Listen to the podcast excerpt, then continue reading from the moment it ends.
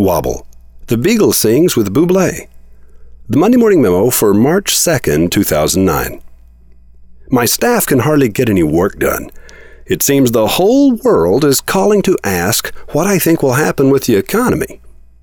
The President of the United States made a prime-time speech last week. The press is an interesting animal.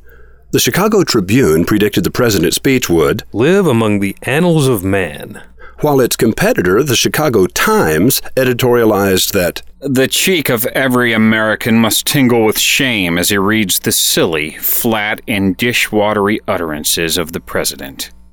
Those papers were talking about Abraham Lincoln.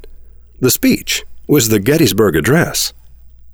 Before I go any further, let me acknowledge that I'm aware of how dangerous it is to speak of politics or religion. No matter what I say on either subject, I'm going to get a firestorm of emails correcting me.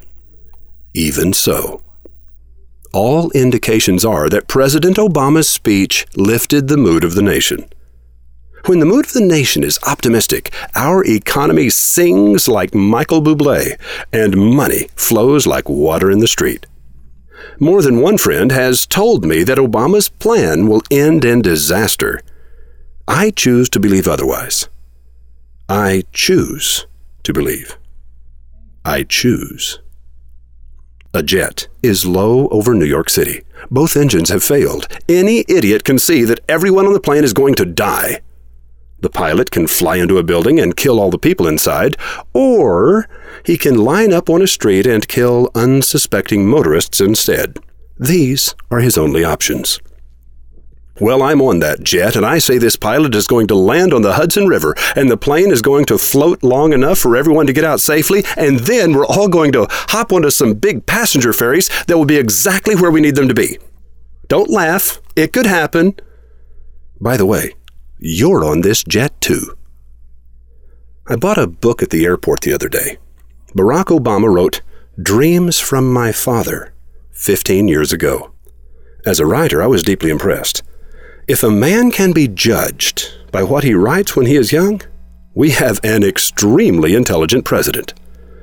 A history book of ancient Israel tells of a starving city surrounded by an enemy army.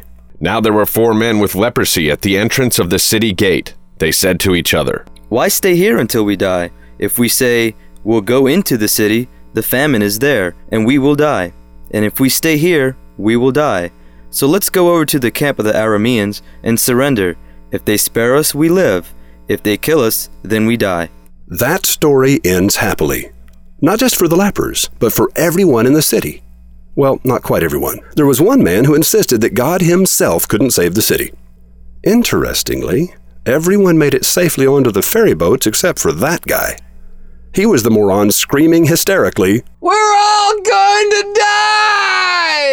While the pilot was trying to land the plane on the Hudson. It's really an interesting story. You ought to read it. You will find it in the book of Second Kings, chapter 7. Roy H. Williams.